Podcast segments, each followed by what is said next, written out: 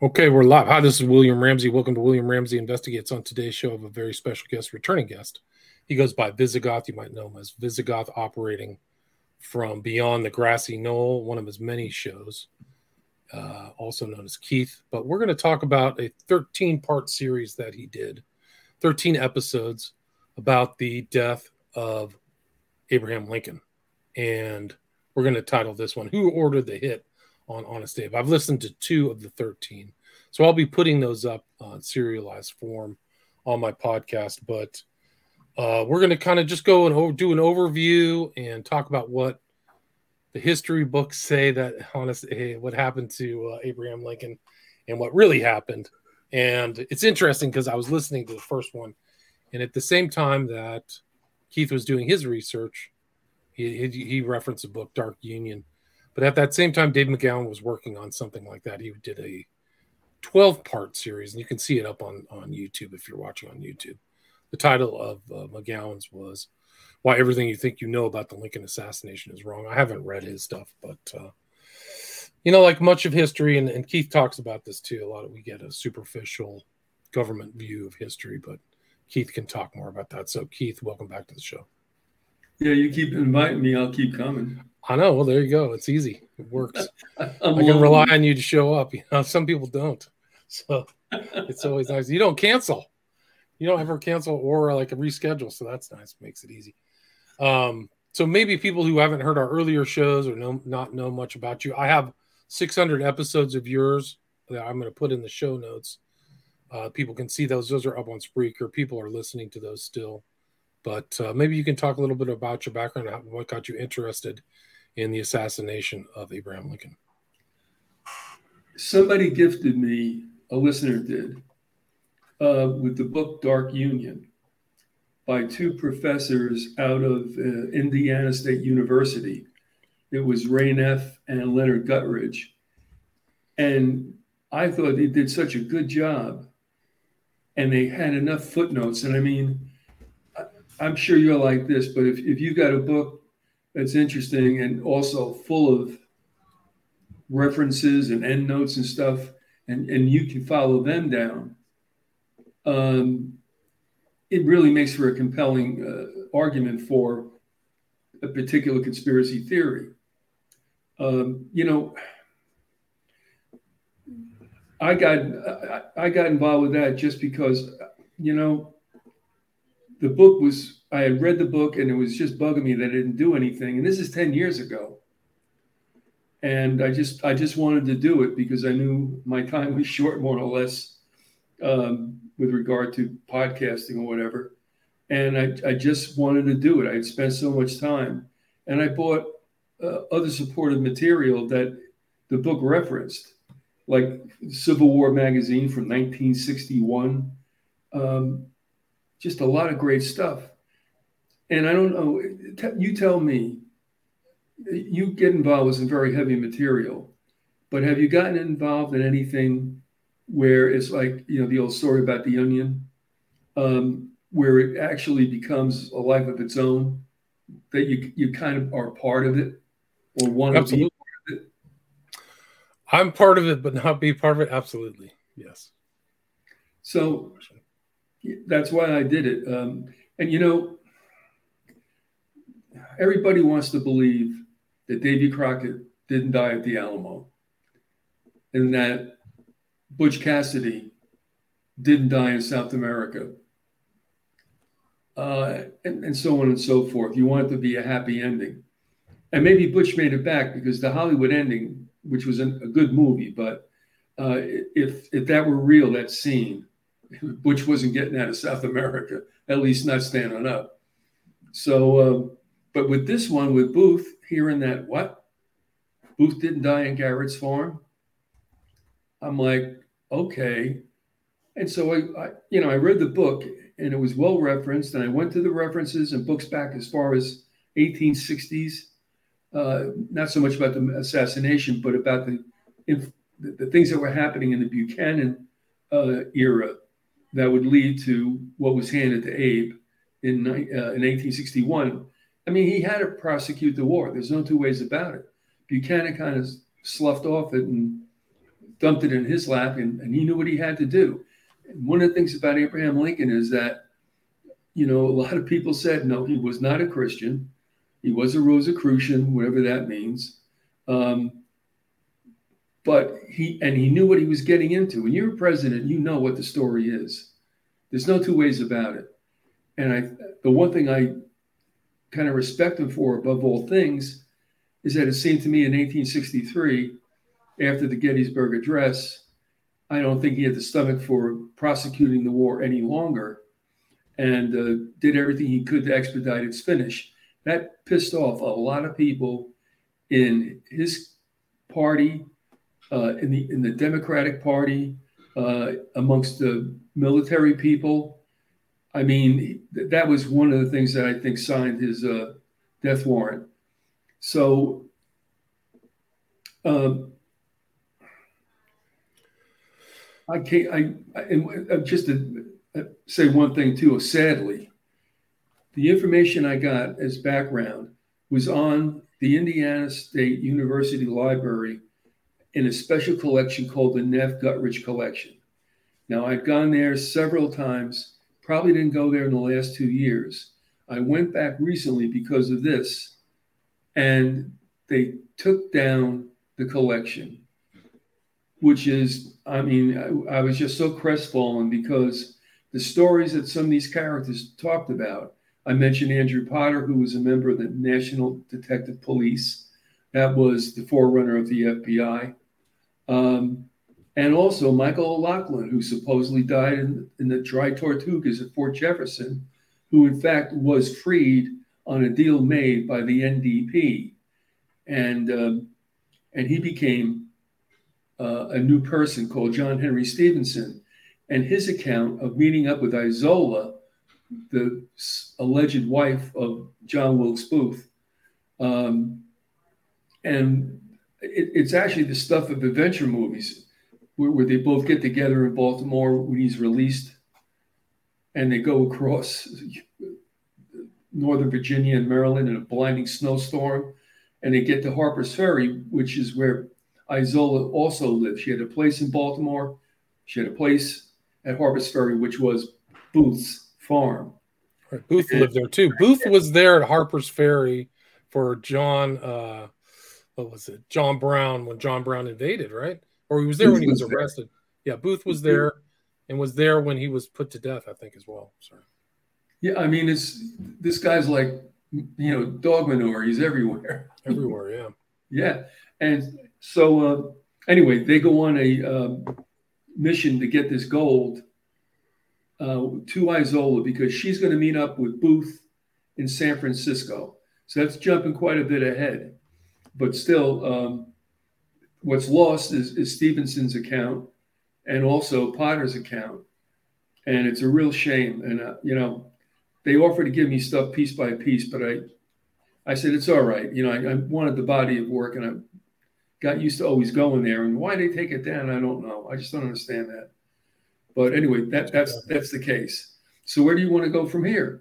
Well, I mean, the, the conventional story is John Wilkes, uh, Abraham Lincoln is at Ford's Theater in D.C. watching a play, and John Wilkes Booth jumps in. But it was a cons- obviously a conspiracy because there were other conspirators. They were supposed to kill Seward and also Johnson, right? So those ones failed. Seward survived. Seward's tale, his life is really something else too. That's yes, yes. yeah. The William Morgan case, he was involved in that, and he uh, uh, he was actually a brilliant guy. I mean, amazing. Like Seward's yes. folly was not a folly. It was really one of the most brilliant purchases, if not the most brilliant purchase in all of the U.S. history. But um, Alaska, but uh, Seward and Johnson were supposed to be shot, so we know it was a conspiracy. It's obviously a conspiracy. The real question is how deep it goes, and the fact that John Wilkes Booth survived. I mean, that's not that's not what's your conventional history, right? No, not at all. And I can understand why people, upon hearing this, would say, uh, you know, forget it. And you'd have to get into it to understand it. Um, and then there's no real, real problem with this. What they fell upon, and Guttridge, was just a treasure trove of documents, dispositions, uh, correspondence, and it's priceless. And I, you know, it's just a gut punch that it's gone. I mean, for myself, I couldn't refresh myself uh, by going back to the site. So I actually had to listen to my own shows for 13 of them. well, this is a copy of Dark Union. It is on Internet Archive, so you can find the book. You can't find the archive. It is on? Yeah, this is uh, on uh, Internet Archive. This is the book right here. Dark okay, Union, archive.org. Secret Web of Profiteers. What's it? Archive.org. Is that a different site than what you're referring to?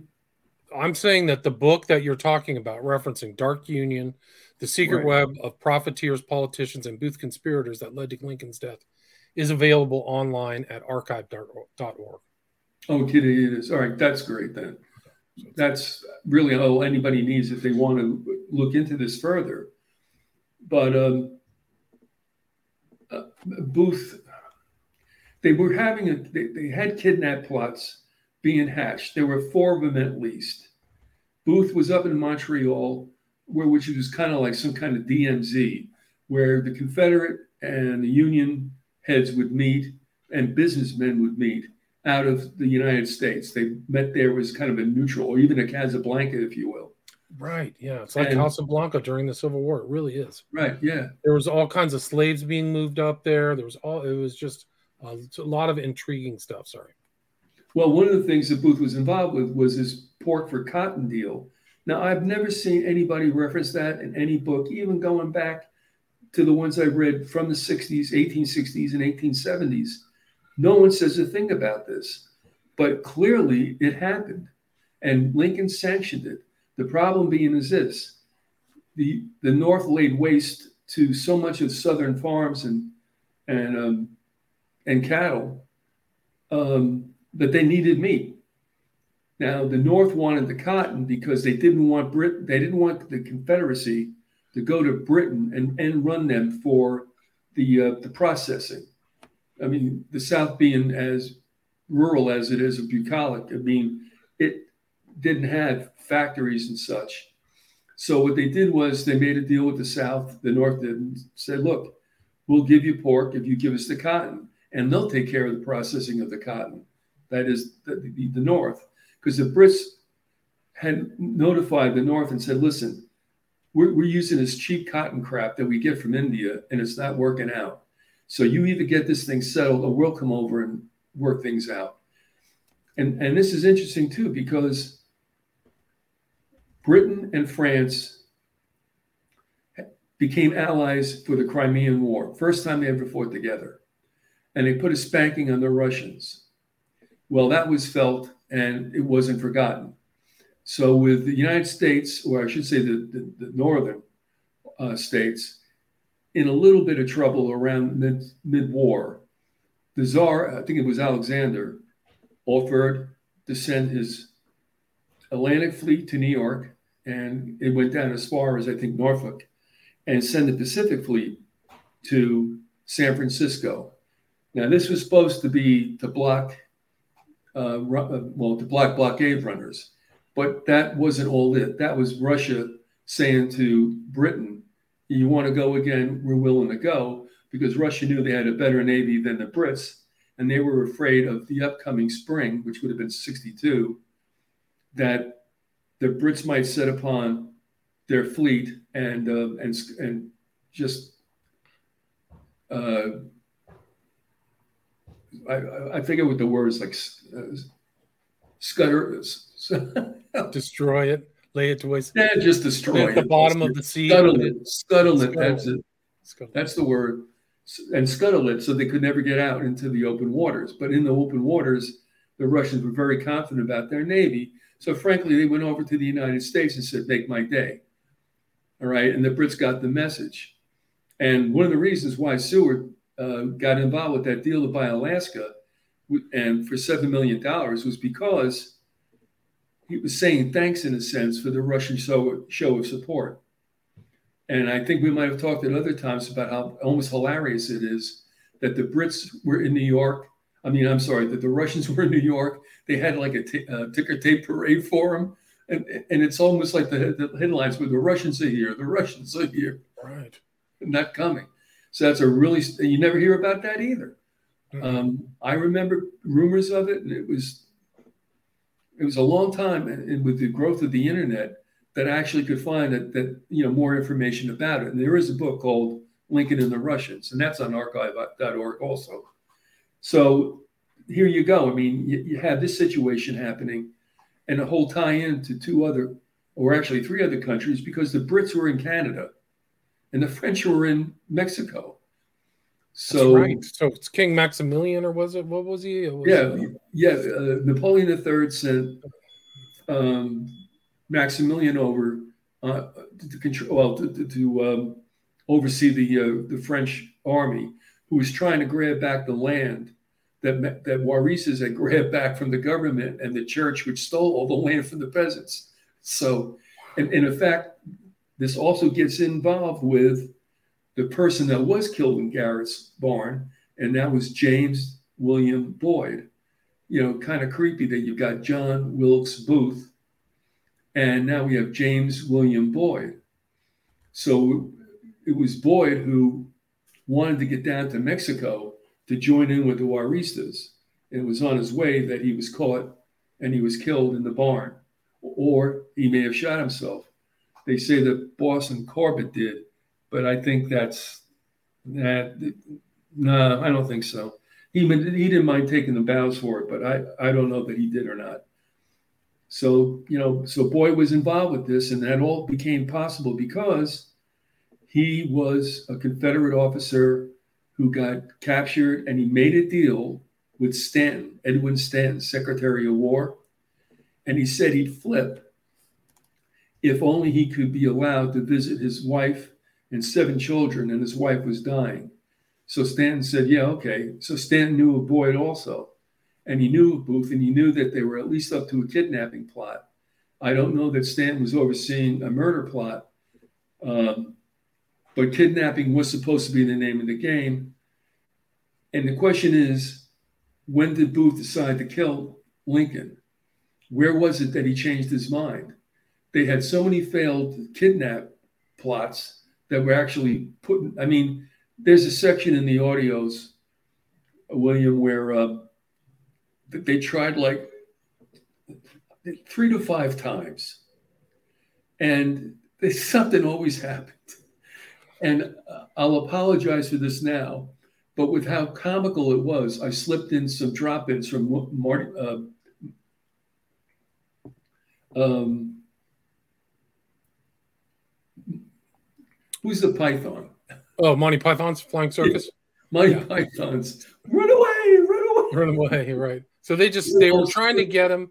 They just couldn't pull it off. They no, were they hapless, couldn't. hapless. You know, almost like Keystone Cop uh, conspirators. It, exactly, and and the the plot that Booth wanted to do, what happened was, he would whatever that was, um, he uh, split away Booth did from the Montreal meetings because they were tired of him. They were saying that, you know, all he does is for show. He never really do, does anything. So they gave it to Boyd to do, and that pissed off Booth. Uh, so, and they were both kind of lookalikes too, right? I mean, literally, were. you would have to be very astute to tell them apart. Same height, same look, same curly hair. Weird, really weird.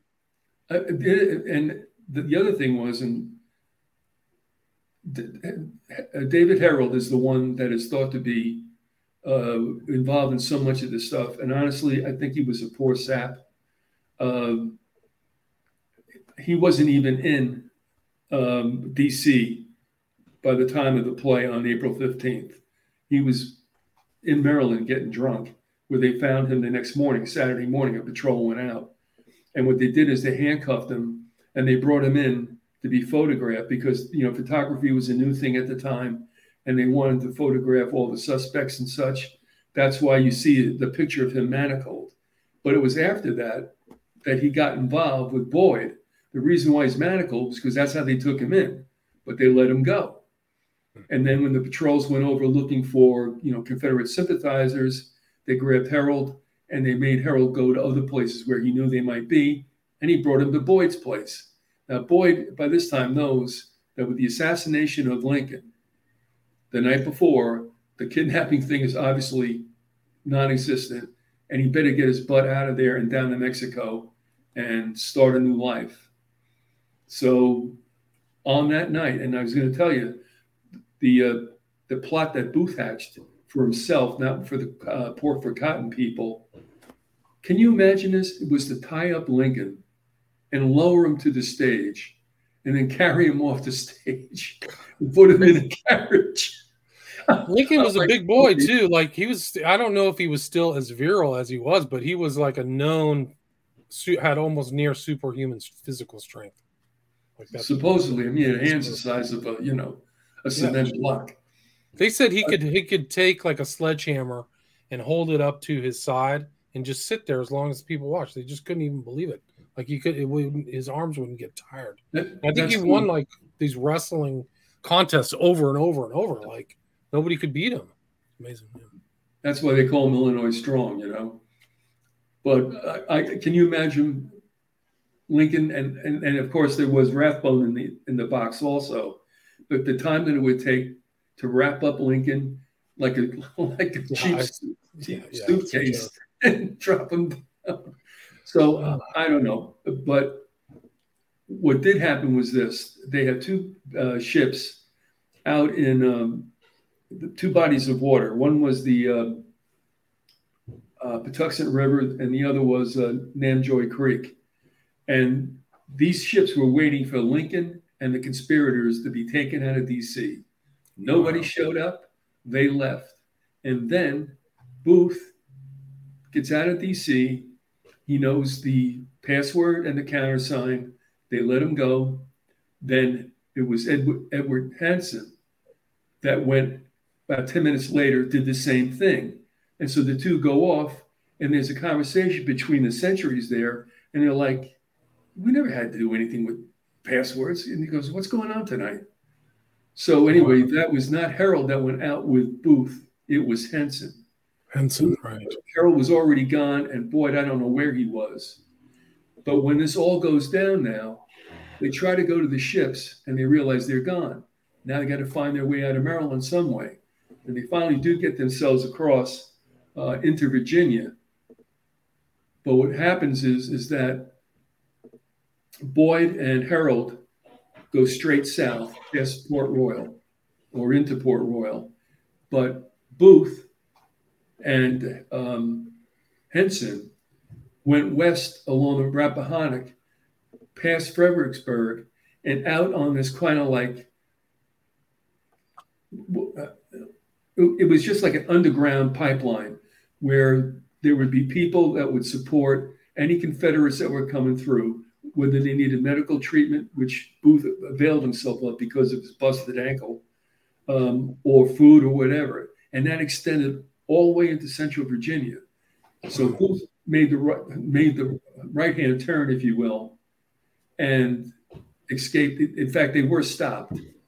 But the reason why the, soldiers didn't do anything was that Booth had shaved his mustache at Mudd's place when he was seeing him for uh, medical treatment.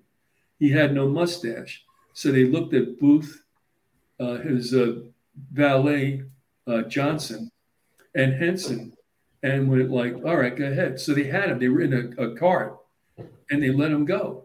So they did get checked, but they didn't get caught. However, Boyd and Herold are in the farm. They come down, and all of a sudden, we got the uh, the burning of the uh, of the farmhouse. Somebody shooting him. Some say that Boyd shot himself. But here's what's really interesting about the mustaches. They, they bring, this is according to the New York Tribune, they bring Booth, uh, they bring Boyd, rather, excuse me, onto the porch of the Garrett house, and he's dying. And there was an illustrator there who did an illustration in lieu of having photography equipment, and he and he uh, uh painted it. And Boyd had a mustache. So they think it's Booth, but. Booth has no mustache. So when they see that, it's like, well, that can't be Booth because he didn't have a mustache. And on the uh, deathbed, if you will, he said to the soldiers something to the effect of, You gentlemen have spoiled my fun in Mexico. So now the troops are, I mean, are looking at him like, What? And they thought he was delirious. They thought Booth had, you know, gone bonkers. Right. This Now- is Boyd for people who are on YouTube or Rokfin. It looks like John Wilkes Booth. It's the same. I mean, it's really crazy. You, I would just like, oh, that's Booth. Sorry. Yeah, so you know, and it was a faithful decision for them to go straight south, but he was heading for Mexico. And Booth, the reason he wanted to go west was because he wanted to get back to Harper's Ferry, but he wanted to go through the back door. So he went to all these stops along the way, Stanardsville, Bear Claw Mountain, and all this other stuff, or cave. And he goes and takes a turn up north and enters Harper's Ferry from the west. So he would be, for the most part, you know, not not uh, not seen. Right. Um, and then from there, there's a lot of things that take place. But he had a lot of money up in Montreal, and he was trying to free that stuff up. Um, but the plan was to meet Izola in San Francisco, and they would take a brig and go off to India across the Pacific Ocean. Um, this is according to John Henry Stevenson, who stayed with Izola until she met with Booth and said, okay, and he, he bid him goodbye. But here's what happens months later, she comes into San Francisco almost dead. She was cut adrift on the Pacific Ocean and left to fend for herself. But nobody knows what happened on the brig. She said that there was a mutiny on the ship because they knew they were carrying the gold that they had taken out of Harper's Ferry farm. And that's, and so she said that Booth was dead and the Captain Scott was dead. But neither of, well, at least Booth wasn't dead. So was this a fake? Well, you know, let's face it, the guy was a, a thespian. So, I mean, did, Right. did they fake this scene and just have the hands, you know, acting as if they were mutineers and put her adrift? But to her luck, at least, she was picked up by another ship bound to San Francisco, and she did get back to the States and recover. And that's when uh, John Henry Stevenson or Michael O'Loughlin hooked up with her and, you know, tended to her as best as he could. And then they both went east. He was in love with her. She wasn't. I mean, for Booth, whatever he was, she was in love with him. And after this episode, she was so drained that she just wanted to, frankly, get out of everything. get out, yeah. I think But she Booth was a womanizer, right? Didn't he have like a wife plus like four or five women all over the place? yeah, in mean- fact, and, here's another thing. In that Neff Guttridge collection, there is Will uh, Booth's will that was written in Assam, India, in 1883, I believe it was. And that was the year that he died. And a copy of it was sent to Indiana. You're going to wonder why did they do that, but however it was, that's where Neff and Guttridge found it. It it had been brought to the United States, the will, but it was and it was probated in the United States, and the beneficiaries of that were three women and their um, children. Mhm. And this is where it gets really weird. When U.S. Grant took his worldwide tour, he went through India, where Booth was living, and Booth's new wife, he called her his mistress and his wife, Elizabeth Burnley. She goes and gets an audience with, with Grant and says, Could you please free up the assets that are frozen in the United States for the, for the women and the children that they're rearing? And Grant took it under advisement and said, Fine. And who got involved in this also was Lew Wallace, the author of Ben Hur, who was a general in the Union Army. And Booth uh, and uh, Wallace took an interest in this, and both Wallace and Grant were instrumental in getting those assets unfrozen. Now, how can you say this whole thing's a scam if you've got it documented like that? So, and with him to the very end was this Edward Henson. Herold, of course, was hung, hanged. Wow. So, I mean, it, Lew Wallace oversaw the trials too. Like he was involved, heavily involved in the trial time, man. The trials of the conspirators that they found, right? are you, who are you speaking about, Herold or? Uh, Wallace was the. It says here he Oh, was Yeah, he served on the military commission for the trials of the Lincoln assassination conspirators. What's interesting also at, at, in that trial, they brought up um, Herold and um, asked him, "Is this the man you saw crossing over the Navy Yard Bridge that uh, that April fifteenth night?" And he, he, he couldn't identify him. No, it doesn't look like him because it wasn't him. It was Henson.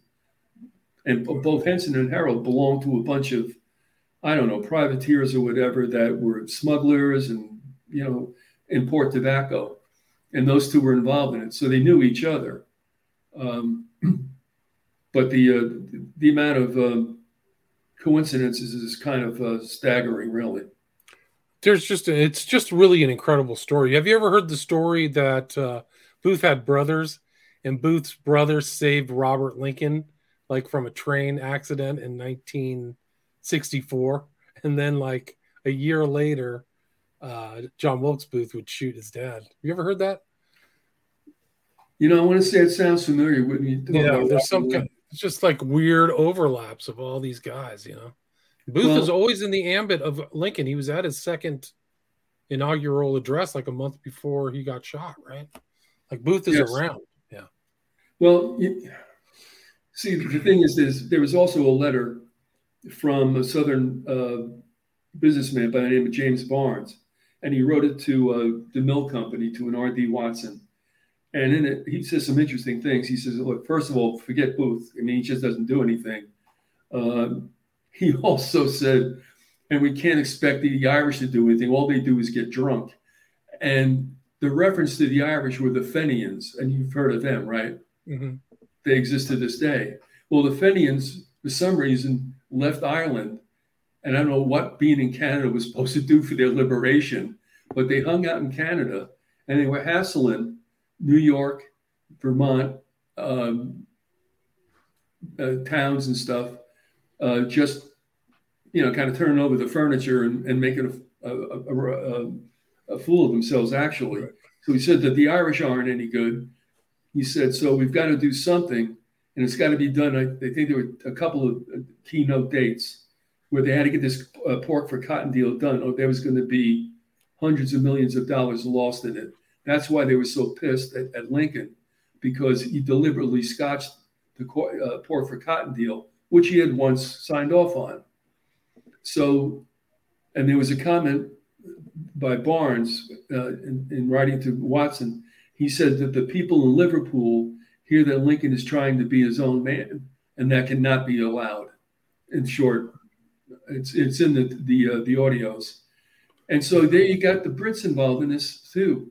Once again, you know, I mean, what's funny perfidious, perfidious huh? Albion strikes again, all over Russia, the U.S., just all. I mean, it's hard to believe, but like listening to your show and this stuff, it's like the U.S. has never been. Somebody's always meddling with the U.S., whether it's England or, you know, today it's like Israel's got, got its tendrils in. There's they just busted an Iranian intel group. You know, it's well, just. I mean, this goes to the people you don't know.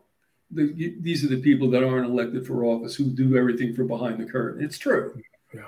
Presidents, all they do is just. I mean, I know we're getting away from this, and I'm not a Republican. I'm not a Democrat. I don't vote anymore because the presidents don't do anything they're not told to do.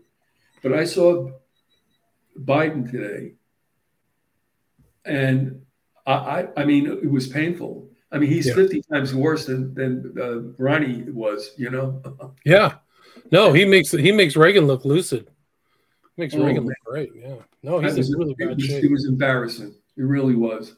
So, you know, and another thing is, you and I have talked about Zbigniew Brzezinski's book, The, the Grand Chessboard, mm-hmm. and in it that warning that was written in '94 that the United States should not agitate an axis of Iran, China, and Russia.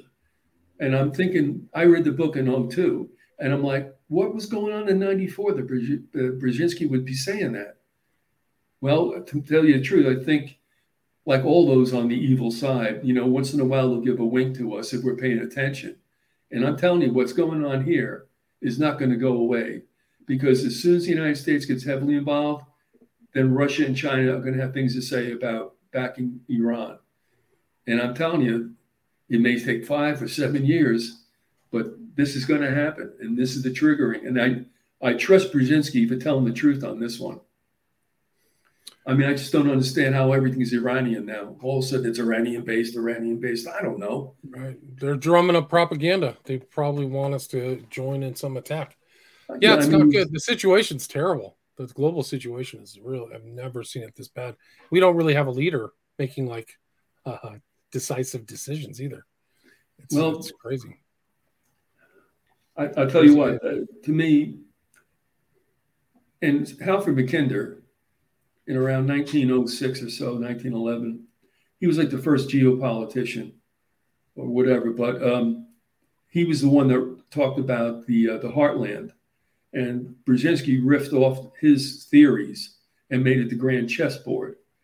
Um, with Mackinder, it was the pivot land that was important to hold, if in fact, oh, there you got it. All right. Um, yeah, Sabrina writes for the audio. It's Brzezinski had larger plans. Those plans are outlined in Between Two Ages. He was not pro-American. He was pro-American while he could exploit it. He's really right. he's from he's like a Polish elitist. Well, anyway, Mackinder said that it, in the coming days, the last empire would control the landmass between Lisbon and Vladivostok, and the heartland was in the center of that.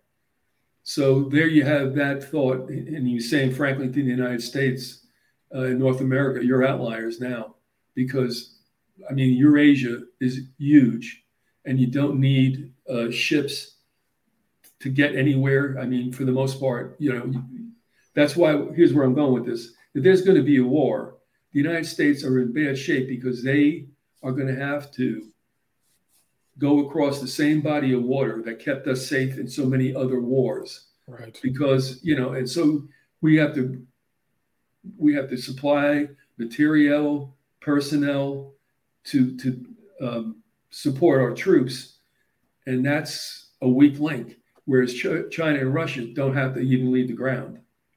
So right. I'm just saying that you know, looking ahead, but I mean, it's a time foretold with the United States just ain't going to be all that anymore our era is finished. So uh, it's at the end of an empire. It was a good while. Wait till the de-dollarization takes place and we go bankrupt. We're basically bankrupt. It just hasn't hit yet. We're outspending like our our monthly overspend is like a trillion or something like that, right? Like Why should this not, be any different? it's not sustainable. Cannot be sustained. So the only thing, what the only thing that's stopping is that they just have decided to pull the plug. Who's they? I mean, there's global people who are running this show that want a one world order and they're going to get it.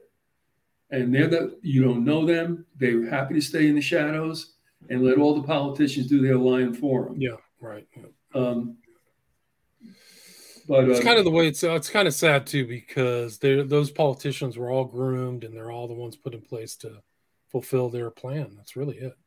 That's it. I mean, you can't be you can't be a good guy and, and be in, in office. You can't be.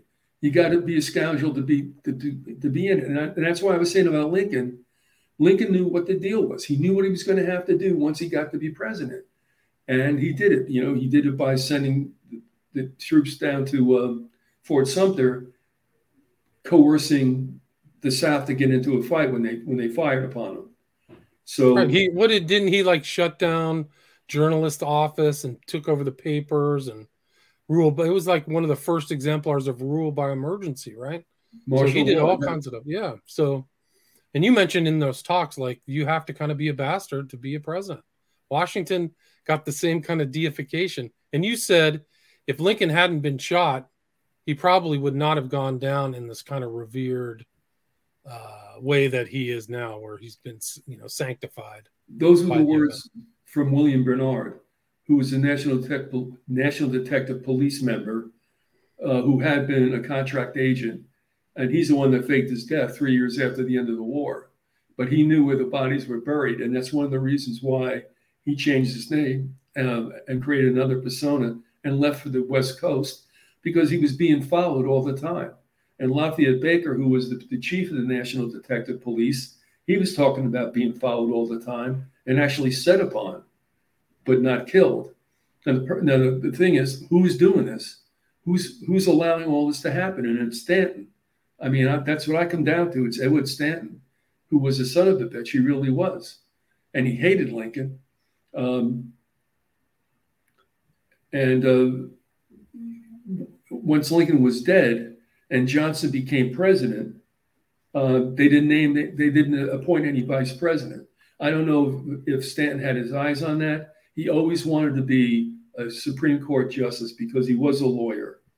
Um, and uh, it was interesting because I guess karma's a bitch because he was appointed to the bench but died before he could actually take the seat. oh, interesting. But uh, I, I want to get back to one thing, if I could, about Seward. And, and that's an interesting story. And, and I went back and forth with with um, uh, McGowan about this because he was he, he questioned everything. Then that's fine. He's saying there had to be two people in there. There were five males, or well, four males and one female, uh, who was the uh, the daughter uh, to Seward, uh, Fanny, who wrote a diary, which is interesting because she claimed there was nobody else in there except Powell, and that he ran he went off on his horse alone. They've got people being horse holders for him, Atzerodt maybe, um, or uh, I don't know who else they have as they got almost everybody's the horse holder for uh, for Powell, but Powell left alone, and he he, he was right in the head at this time. He rides for a mile around. He can't figure out how to get out of D.C. So he, he, he slaps his horse off and hides for three days. Then finally goes over to Surratt's house, Mary Surratt's house, at 11 o'clock or after with a pick on his shoulder. And he walks in, and there are troops there because they obviously were interviewing Mary Surratt and uh, Weichman and a, and a few others. And they look at him going, What are you doing? He's going, Well, I'm going to dig a ditch for her tomorrow morning. I just wanted to check in. And they're like at 11, like 30. And it's like, no. So they, they put the clamps on him also. Uh, but it, it's interesting because uh, with the Seward situation, that house was almost haunted because six years earlier, in February of 59, there was a murder in front of the house. Now, the Sewards weren't there at the time, but it's, it's well, I'm not going to say it's comical, but we had a uh, New York congressman by the name of Daniel Sickles, who was living off Lafayette Square, where Seward would later live. And he suspected his wife of um, stepping out on him. And she was, you're not going to believe this, with a Philip Barton Key. Does that name mean anything to you? Is that Francis Key's kid or something like that? yes. It is. The son who's the attorney general of Washington, D.C. I mean, oh, can wow. you imagine this? So what happens is he lays kind of like in wait. It was during the daytime. And he was watching um, Key looking for a signal that it was it was the coast is clear because Sickles was gone. And he came over and he shot him once and missed him and had him on the ground and shot him and killed him. So here's where it gets really good. They're going to go to trial. But in, in those days, it wasn't really looked, um, it was taken very seriously when there was adultery. Right. And somebody shot somebody because, you know, his wife was boinking somebody else. You used to be able. That was a defense to uh, murder. Was if you're cheating, that was a valid defense. You could kill. Yeah, somebody. And that's and so what happens? They go to trial, and guess who one of the lawyers is? Edward Stanton. Wow, it's just a crazy, incestuous, like weird environment. It's these people are intertwined with each other. It's just so it's that's such a fascinating era, man. And the fact that I mean, was there any proof from India that Booth was in India other than just like the probate stuff or anything like that? As far as I know, I mean, it was the will. But here's another interesting factoid, and that is and this is interesting as well. Remember now, India was a British uh, t- uh, property, territory, whatever. Um, and disgruntled Confederates who didn't want to stay any longer in the States went over and developed a community in India. Wow. So go figure. And I mean, there's some other things I'm drawing from that, like with the Knights of the Golden Circle being involved with the Confederates, and that's supposedly going back to England. So it wasn't unusual for a Yank to show up, from the South or from the North. So that's that's all I can tell you. He came in through Ceylon and then finally went to um, India. And the thing is, as he left, there are a lot of stories about all where he went, but he always stayed out of the states, and every place he went was a British territory. Wow, that should tell you something, right? Like, oh yeah, and there was there was tons of money surrounding him. It wasn't like he had an extra couple thousand bucks. Like he had, I mean, the numbers you talked about, like gold, seventy five thousand in gold, and all kinds of stuff, right? He had to bury it. Well, yeah, I mean, the, the thing is, there was a Walter Pollock who was a national detective police officer. He's the one that approached uh, O'Loughlin and said, you, You'll get a new identity if you promise to go and locate the cache of gold that Booth has. And he said, Okay.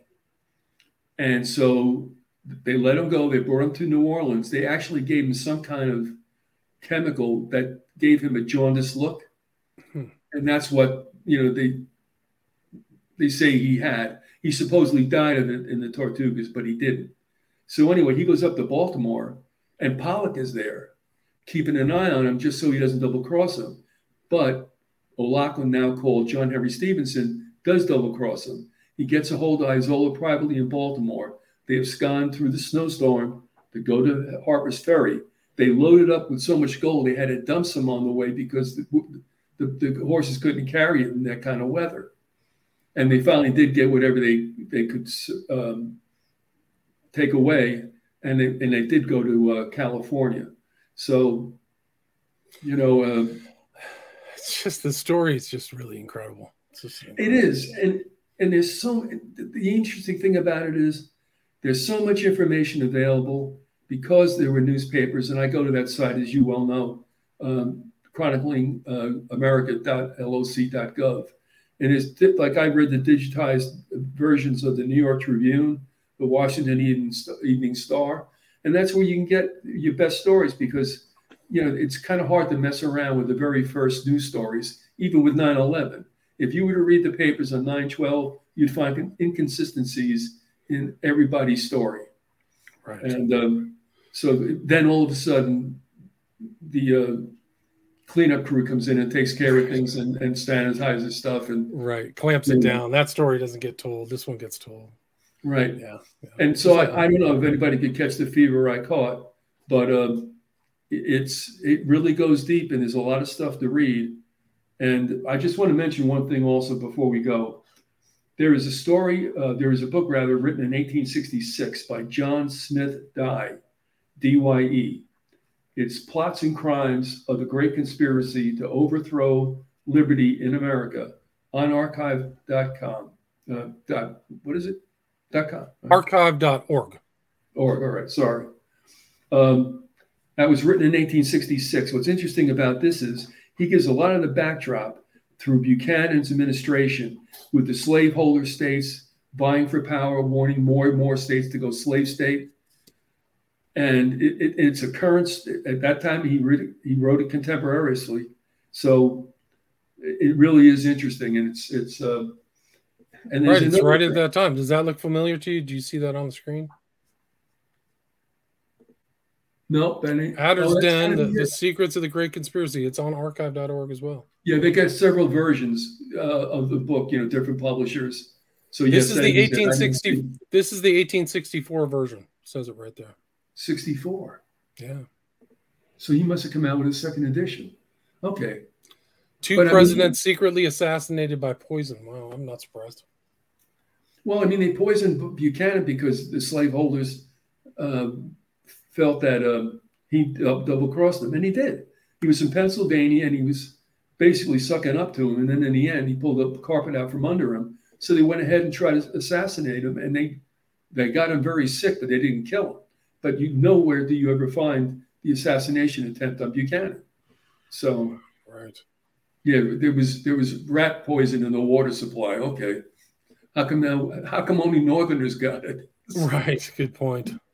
Yeah, something else happened, right? I mean, it's just the. I mean, the levels of intrigue and backstabbing and front stabbing just are all over the Civil War. It's just something else.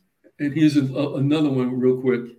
This Walter Pollock, who was the one that met O'Loughlin down in the prison, Fort Jefferson, the one that was watching him in Baltimore.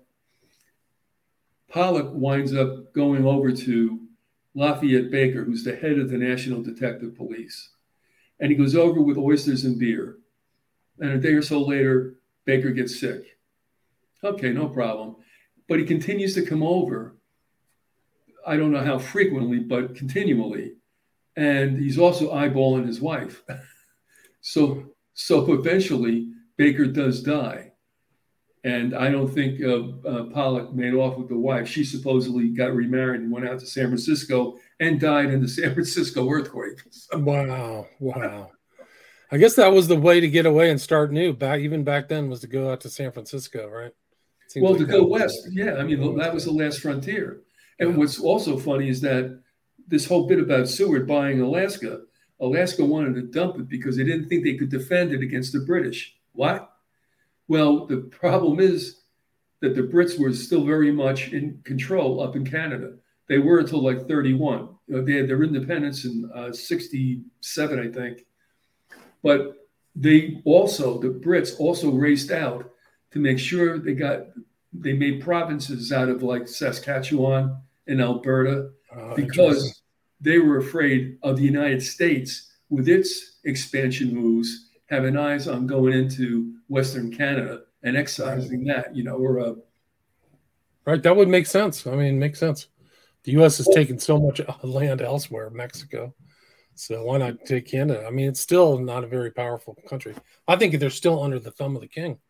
I think uh, the Privy Council. You know that Justin Trudeau's on the Privy Council. No. yeah, that's it. So he's like talking with uh, King Charles III. So these guys are tight.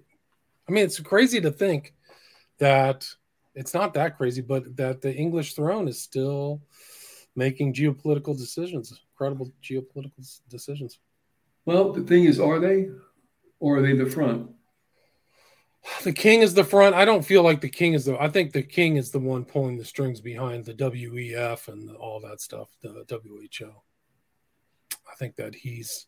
I think he's still doing it. I think that that have you ever seen Justin Trudeau make his loyalty oath to the Queen? No. Oh yeah, it's terrible. He's like, oh yeah, the Queen, Her Majesty, the greatest Queen of all time. I declare my eternal fealty to her from body, you know, just like this recitement. I'll send it to you. It's really yeah, but they won't let her into the city of London unless she asks nice. Right. Well, that tells you. Well, that may be it. Maybe that. Maybe that's it. Maybe it is the the world controllers, the money guys. But anyway, it's. I mean, just the two episodes that I watched of you of your or listened of yours are really good. So I recommend people check those out. I'm going to put this up as an intro, and then the first two, and then just go from there. And, and uh, hopefully, people will enjoy it. So thanks. Yeah, I hope they enjoy on. it. Um, I know I did, but we'll see. It's great uh, work. It's great work. I mean, there's just more to that story. It's just not a simple story of a like. Uh, a guy walking in and shooting him. so much backstory and oh, back, you know, front story. Really, what happened after is like. Well, one of the things that cracked me up about McGowan, uh, in reading the work that he did, he was he was questioning whether a Derringer could do the job um, on Lincoln, but that Derringer was was carrying a 44 load. A 44 load is a 44 load, and if it hits you, it'll ruin your day. So I mean, it's a Derringer, but it isn't a sissy gun. It's got you know, I guess two barrels, and they were 44 loads. So I mean, that definitely could do the job. I'm surprised it didn't come out the other side of his head. But, good point. Yeah, I used to actually when I was in D.C. I worked right next to the building where Lincoln was carried. He was carried out of the Ford Theater, carried across the street, and put in somebody's residential, you know, the Anderson House. Anderson House, right? So I actually worked right by there It's totally different now. It's really incredible. It's uh, DC went through an upgrade, but back in the day I worked over there, it was a bit sketchy. It's kind of hmm. sketchy by Ford's Theater. It's not anymore. Well, um, anyway, anything you'd like to add before we wrap it up, or we're at the 55 minute mark? Uh, no, not really. I mean, I, I was all over the place, but there's just so many places to go that it's kind of hard to just get them, you know, all ducks in a row. But I think if it just whets people's appetite, um, they can find out more. I'm just so sorry that the Neff Guttridge collection is taken down. That's just a gut punch. But anyway, it's too bad. I wonder why. Why would they do it? Usually, those are just static things people can go in and research. It's very odd.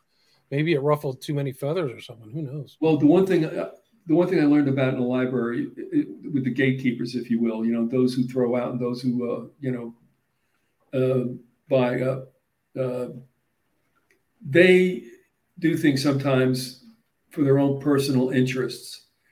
And that to me is wrong. You know, if you're going to excise a, um, a book from the collection, then at least you should have, at least I think you should have more than just one because you get the head of the library coming in and uh, you know he'll do this or she'll do this and i just think that it may have happened in this case also because they didn't like it because it was conspiracy right yeah it's weird like i think a lot of that the people are so sensitive about information that these things they don't have the broader like long-term view towards certain stuff like somebody may oh, find something different in there it's, it's a shame we're devolving into into uh, fascism yeah, yeah. You know, uh, with all good intentions, of course. But of that's course. what it is. I mean, freedom of expression. You kidding me? You say something out of line, if somebody doesn't like it, man, and the first thing you do is is censored. You know? Yeah, no, you you go for the throat now. You go after their job. You uh, dox them, reputational destruction. You go. I mean, this is cold blooded. You go for everything. Censorship is the tip of the iceberg. If you're only censored, you're in good shape these days, man. It's rough. It's tough out there. Uh, those are tough years. The Civil War is a very interesting time. Anyway, Keith, thanks so much for your time. I appreciate it. I appreciate it also the people also who sent messages. Yeah, there's some good ones. Check the notes on. Uh, there's one, Richard. So I last McGowan said no one checked the major's gun to see if it had been shot. I do know for Booth to get the knife into his arm, they had to be super close at the time of the shot. What do you think about that? Well, that whole place was compact. I mean, that makes sense. You know, so I mean, yeah. Anyway, I, I was reading the same. Uh, McGowan said no one checked the major's gun. Oh, okay, to see if it had been shot. Meaning, um, somebody else shot Lincoln too. Is that what you said? I don't know if that's what Richard's saying. Um, one of the interesting things that's kind of mystifying to me is how they Booth even got close to Lincoln. Like it's a major like. That, well, that was a breakdown too. The cop was called off. I mean, or, or took a hike. I mean, there was a, nobody knows how many people were involved in this, right, and how much might have been dumb luck. Right. So, so that, does that make the military a part of the murder? Uh, if you're talking about this, this Lincoln, yes. Because because what happened was there were so many people making money off that pork for cotton deal, and uh, Lafayette Baker had laid it out what he thought were the number of people from all walks of life that were involved, but certainly the military was involved, and so with politicians. So you know, it's always about the money. Yeah. Yeah. They had the 19th, 19th century military industrial complex. That's funny. All right. All right. Thanks. Thanks, Keith. Appreciate thanks, it. Vyzygoth. Check out his stuff. I'm going to put links to his archive too on this as well. So thanks so much. Stay there. Stay there.